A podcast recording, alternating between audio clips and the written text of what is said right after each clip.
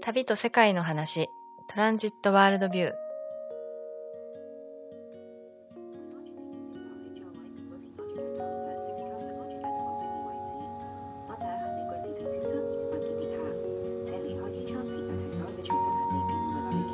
トラベルカルチャーマガジントランジットのポッドキャストトランジット制作の裏話やゲストとともに旅や世界にまつわる話をお届けしていきます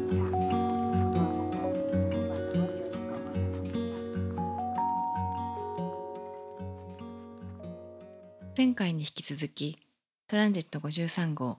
世界のスパイスをめぐる冒険の制作裏話を編集長の林と編集部の菅原でお届けしています今日は日本の話をしたいと思うんですけど林さんどうですか今回あの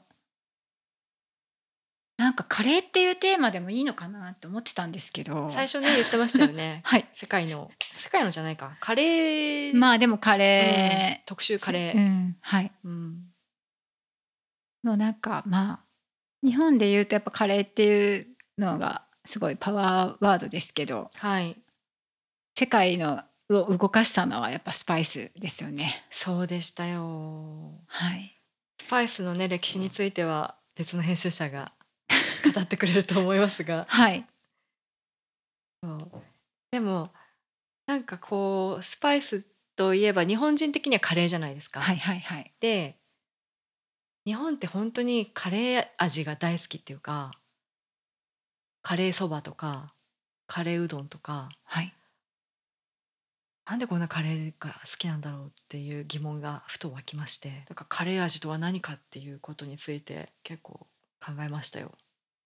カレー味って何なんですかいやカレー味って何なのかってね 専門家 の森枝先生と水野ささんに聞いてるんですけどやはりこう定義がすごい難しいみたいカレーは。そうですよカレねーそうですよねっていうかんカレーカレーじゃまあ私たちがインドカレーとかうんタイカレーって呼んでるものうんもうんうん現地では違うんですもあんね。そうそうそうそう インド人は今でこそ外野がみんなカレーって呼ぶからはいは いカレーって言い出したけど、まあ、インド料理の中ではそんな名前はなかったって言いますもんね。そうですよね。うん、そうなんですよね。日本人が便宜的に言ってるだけそなうのかでな。すよね。うん。日本の歴史としてはまだ150年ぐらいなんですよね。福沢諭吉が1860年にはい編集した辞書にカレーがコルリと紹介されるっていうのがこう日本のカレー史の始まりコルリコルリっていうよ紹介したんですって福沢諭吉先生はカカリカリ系 CU これはイギリスのうん、イギリス人が発明したカそうですレねー粉がってことですよね。きっ多とね分そうだと思います。うんそのレシピが書かれた料理書カレーのレシピが書かれた料理書ができ出たのははい1872年ではいはいこの時はなんかあのーもっとあんまりこのレシピ通りに食べたら美味しくないって読んだことあるな。うんすごくまあもうちょっと始まりの味だったんですかね。なんかその私そのこの日本これが日本のカレー教時代でしたっけ日本カレー教時代という、はい、あの16ページぐらいはい、そうのです。特集があるんですけどこの中でね日本人とカレーのはい、日本人はなぜカレーが好きなのかとか、うんどう受け入れられたかとか、そうそう。まあ、ビジネスの話とか、ええいろいろあるんですけどその水野仁介さんがカレーに味はないと。そう。もうそのそのキーワードというかその言葉がですねすごい衝撃を受けましたスパイスには味がないんですよね。そうですねスパイスの機能としてはまあそうですね香りと香り付け色付け、うんうんうん辛み付け、香り、臭みそう消し味うんうん4つなんですけど、うんうん言われてみたらっていう感じじゃないですか、うんそカレーってカレー味って言われた時に想像できるじゃないですか、はい私たち、う、はい、これカレー味だなそうですね。その記憶のを食べてるんですよね。それすは ごいことですよ。結構衝撃を。受けました、うん。記憶を食べていね。スパイスが無味なわけではなくカレー味を連想させるスパイスの組み合わせもある程度決まってくるけれども記憶の中のカレーが日本人のカレーをカレーたらしめている。る、うんうんうん、そうですねそうカレー粉には味がなくカレーがどんな食べ物だという定義もない水野さんはカレーを概念とおっしゃってます でもカレーを定義つけつける方はいないですねやはりあのいやいやいやいそますれなりにいますいますカレーを定義づけてくださった方がいますよ今回の特集であ 何ページでしたっけ136ページうの、んあのケララの風というあのか大盛りのインド料理屋さんをはいやらうん東京でやられている沼尻さんがあのカレーを定義してほしいという企画を実は あの沼尻さんの前にえ2人ぐらいにあの依頼をしたんですけどお断りされてしまって 沼尻さんが受けてくださったんですけどありがたいですもううんインド料複雑理なんですようんそうですカレーって本ね当にインド料理をカレーと呼ばないでくださいって言ってますね、うんあとスパイスカレーなんは幻想に過ぎないと 幻想なんですか幻想だとあらはいどういうことなんでしょう定義不能うなん誰もってカレーを定義していないとうんそれなのにスパイスカレーっていうものが出来上がってるから、その前にまずカレーを定義すべきだとおっしゃってますね、うんはいこの世にカレーはないと断言されてますね沼尻さん。そうですねいやー本当に深い深いっていうか わからないカレーとは何なのかそうですすごいねことですよ。うんでもま提案はしてくださってるんですよね沼尻さんは。そうですそカうレですーそうといでうすものは何かということについて。それはちょっと読んでいただきますか皆さんに。そうですねうんこれをちょっと今なんか複雑なんでね勝手に言えないですよね。勝手に言えないです。あ本当のにでも今回そのいろんな企画で皆さんが、 うん自由研究で僕やってるんでみたいな方が多 くてあのーうんうん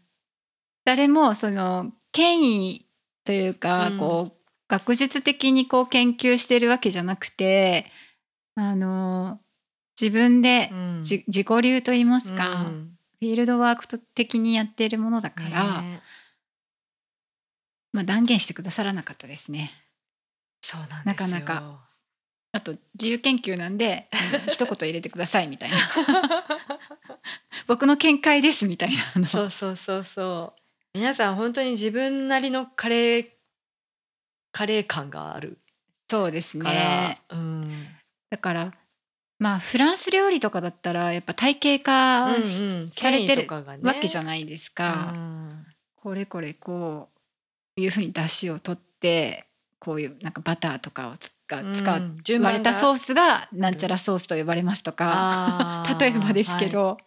きっとあーはいうんそういうものがまあないですよね。そうみたいですね。うんうん。面白かった本当に皆さんにいろいろ教えてもらったな。日本はですねいやいやその東京カレーの系譜とかねうん大阪カレー最新7系統とか、これやばいですね。これはそうですねなんか見開きで50軒ぐらいですかカレー屋さんの名前が載ってますよね。絶対みんな知ってる店名もあるし。そうそうそうそうまだ知らないのも私はあったし私はやっぱちょっと大阪の方がちょっとわからなすぎて、あー全然存存じ上げないと言いますか。うんスパイスカレーといえば大阪なんですってね私たちちょっとね、知りませちょんっでとしたねそれはそうですね不勉強で私もちょっとそれはなんかなうん納得あれっていうかあら おやおやスパイスカレーって昔からあったんじゃないのって 思ってるんでおなんか大阪発祥って言われちゃうとちょっと あらドキドキしてきましたとまあ、うんそういうあのいろんな意見がありますいからろんな、はいはい議論されてるみたいなんですけどスパイスカレーって本当に何なのかっていうことはみんな結構今みんな探ってる感じしませんそうなんですみんよスパイスブームってすごいですよねでも、うん考えてみたらあん考えてみたらってというかあのコーラにもねスパイス使われてるんですよねそうなんです自分で作れるんですよコーラってそうですね、うんそのクラフトドリンククラフトコーラとかクラフトジンはいも今、蒸留所だったりとかは結構今話題で全国に増えうんてますけど、ねそうそう成城石井とかでも出てねきたりとか、健康ブームそれはありますよねありますありますなんか何が入ってるかうんうわんからないものよりも、うんはいあのボタニカルだかねそらくヘルシだーっでてクローブとかカルダモンとかが入ってるよって言われたら体に良さそうでコすーラよね そうなんです よクラフトコーラ飲んだことあります林さん私飲み飲んだことないです私ね今回買ってみたんですよ、はいイオシコーラと、はいはいあとトモコーラ両方売ってて買ってみたんだけどなんかやっぱすごいこう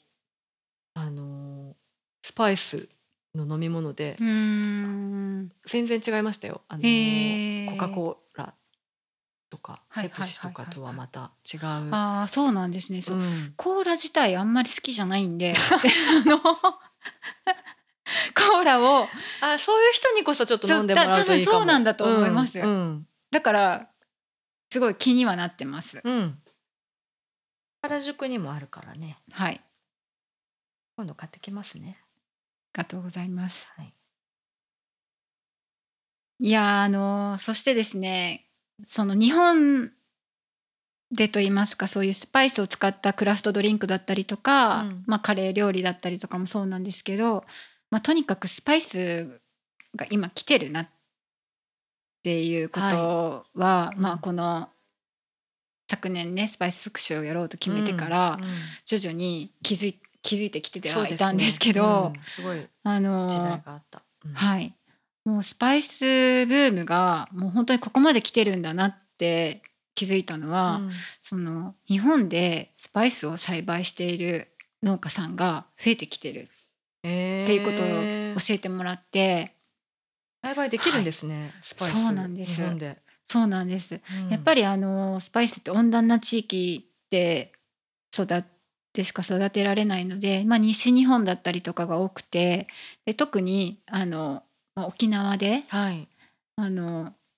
熱心に、うんあのスパイスをもう10年前から栽培してる方がいらっしゃると聞いて私あの取材に行ってきました行ってましたね。い。ヤンバル？そうですね、はあの名護という沖縄の北部にあうるん。都市からちょっとあのその中心部から少し北の方に行った地域になんですけどチュラ海とかの辺でしたっけ？中ラウンあそうです水ね族そう館のですねうんそうですそうです、でそこであの吉野由紀夫さんというあの春沢まあ畑の人と書く書いて海はい一じゃなくて春沢の人がいらっしゃってで吉野さんはまあ年間780種類野菜を作ってらっしゃるんですけど、おー。はいあのすごいスパイスもそのうち20種類ぐらいかなへー作ってらっしゃってで、まあ、まだその出荷したりとか市場に出回ってるというよりはあの沖縄の地元の知り合いなんか親しくしてらっしゃるシェフの方に分けてあげたりとか、あのまあみえー、とスパイスミックススパイスみたいな調味料的なものを作ってそれを現地だけで販売とかされてるんですけどそこでなんとあの押上のスパイスカフェ うん。でもスパイスブームのはるか前から、お店を2003年だったっけかな、十八年にわたりって。はいあのうん書いてあります。スパイスカフェという名前ではい。スパイス料理を営んでらっしゃる伊藤和弘さんがポップアップレストランをし開くという、うん。もうファームトゥーテーブルいいなあ的な企画をやるとこれもうなんかすごくないですか私興奮しちゃいまして どこに興奮されたんですススパイスに着目して料理をされてきた、まあ、第一人者のような方が伊藤さんで、であのインドとか、まあ、スリランカを中心に、まあ、いろんなスパイス料理作られるんですけど伊藤さんがそのスパイス日本産国うんうん産スパイスを使ってはい現地で料理をするって、ねまあ、結構本当にすごい話題にはい、なってほしくない、はい、話題だったんですよね。話題だったと思います。 結構こうこんなことが日本で起こるんだと思っ素たんで敵すでよ。すよねすっごく。はいうんえなんかすごいあのその時私はすごいあの盛り上がっちゃいました。今ねえ実際でも食べたんですよね。林さん はいはいフルコース、スパイス料理のフルコース。やっぱなんか沖縄料理とスパイスのあの組み合わせっていうか。そうですそうです。ん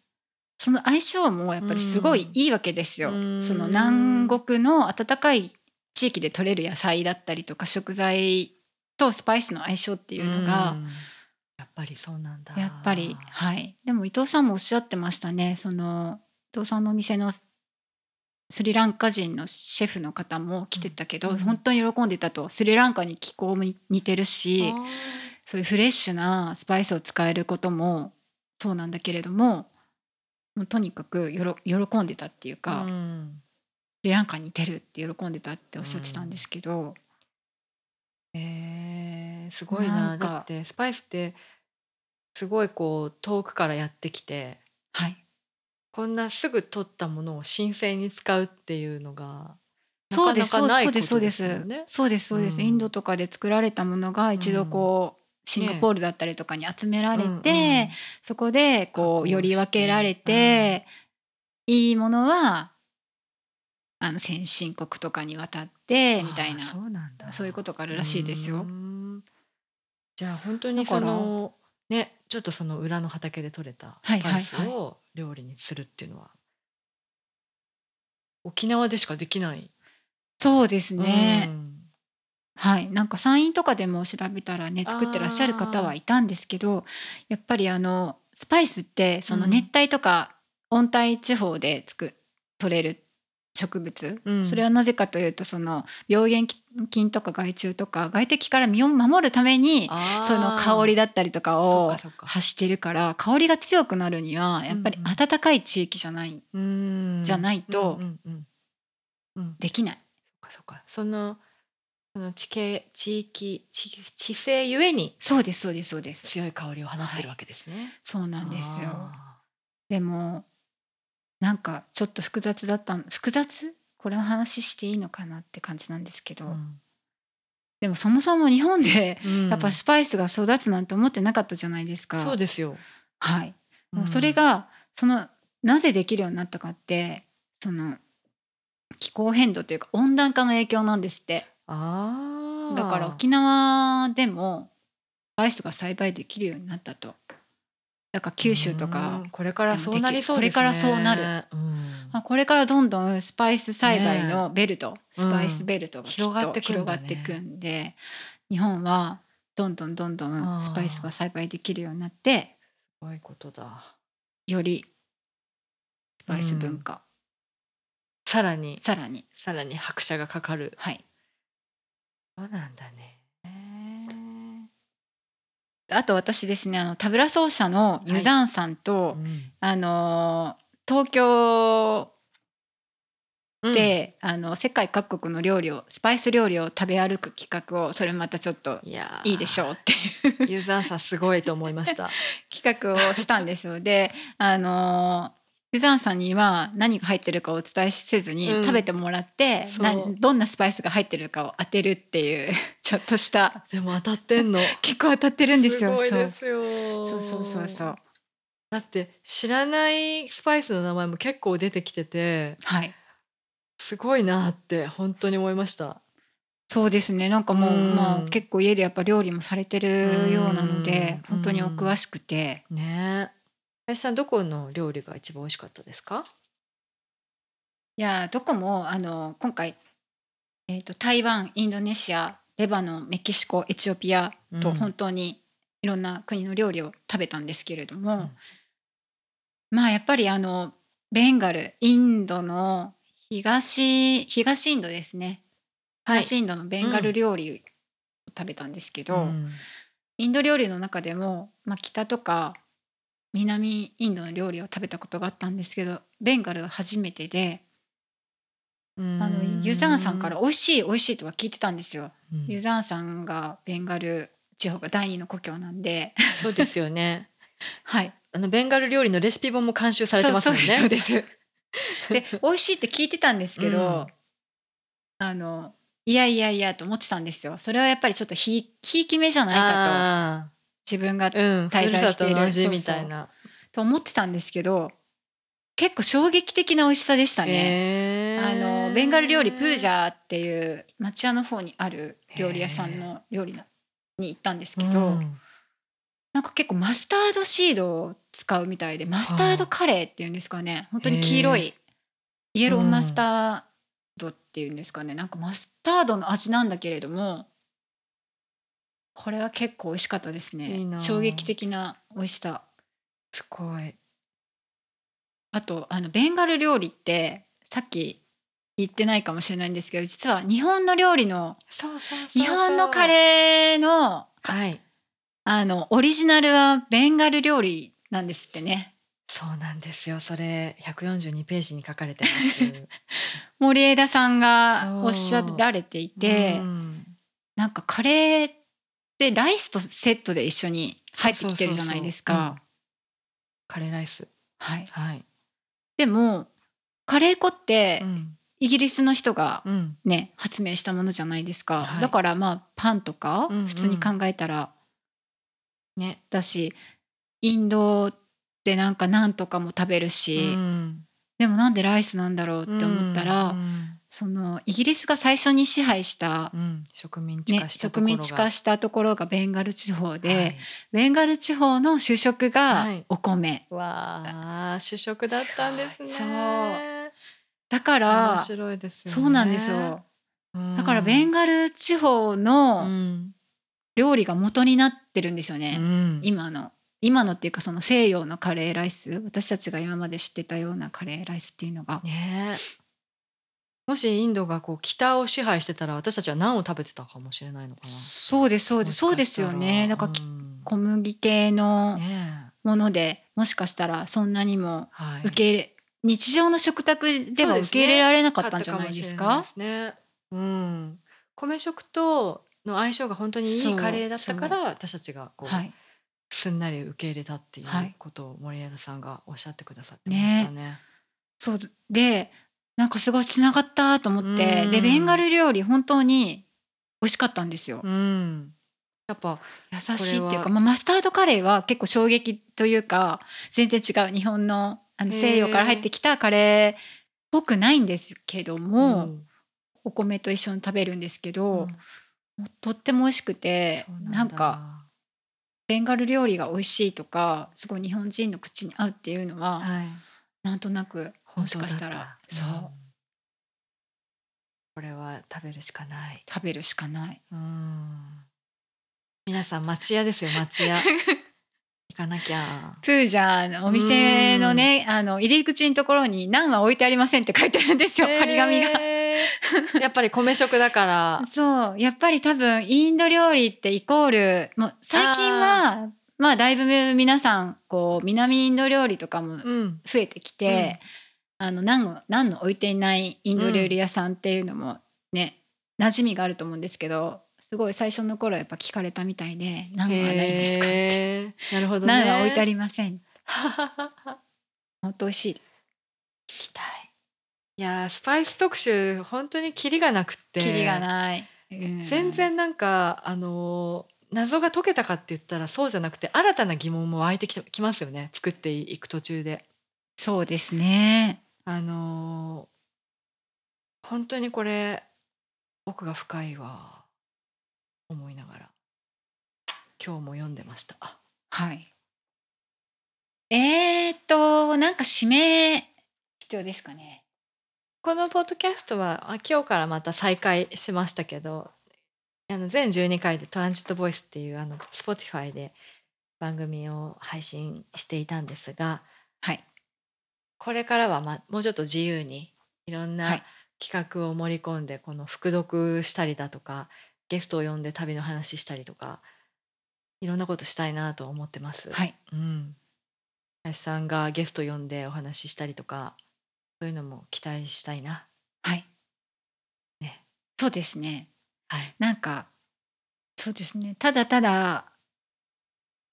現地の音を流すとかでもいいですよねあいいですね市場とかのねなんかうんわからない言語が飛び交うみたいなそうそうそういうの聞いてたいんですよね。聞いてたいですねただただね、うん料理してるわか時とか後ろの方で流れてるみたいな本当にねただただサウンドを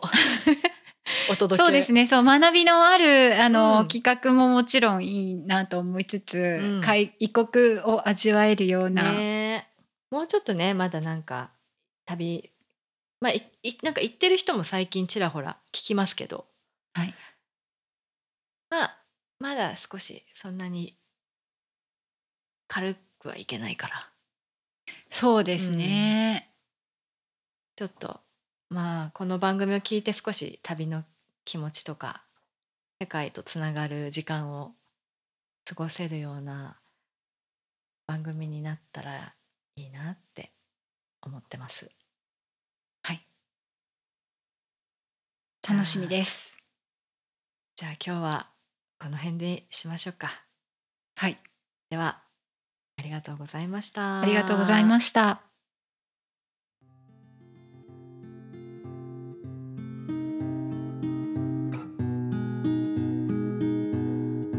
トランジット53号世界のスパイスをめぐる冒険特集は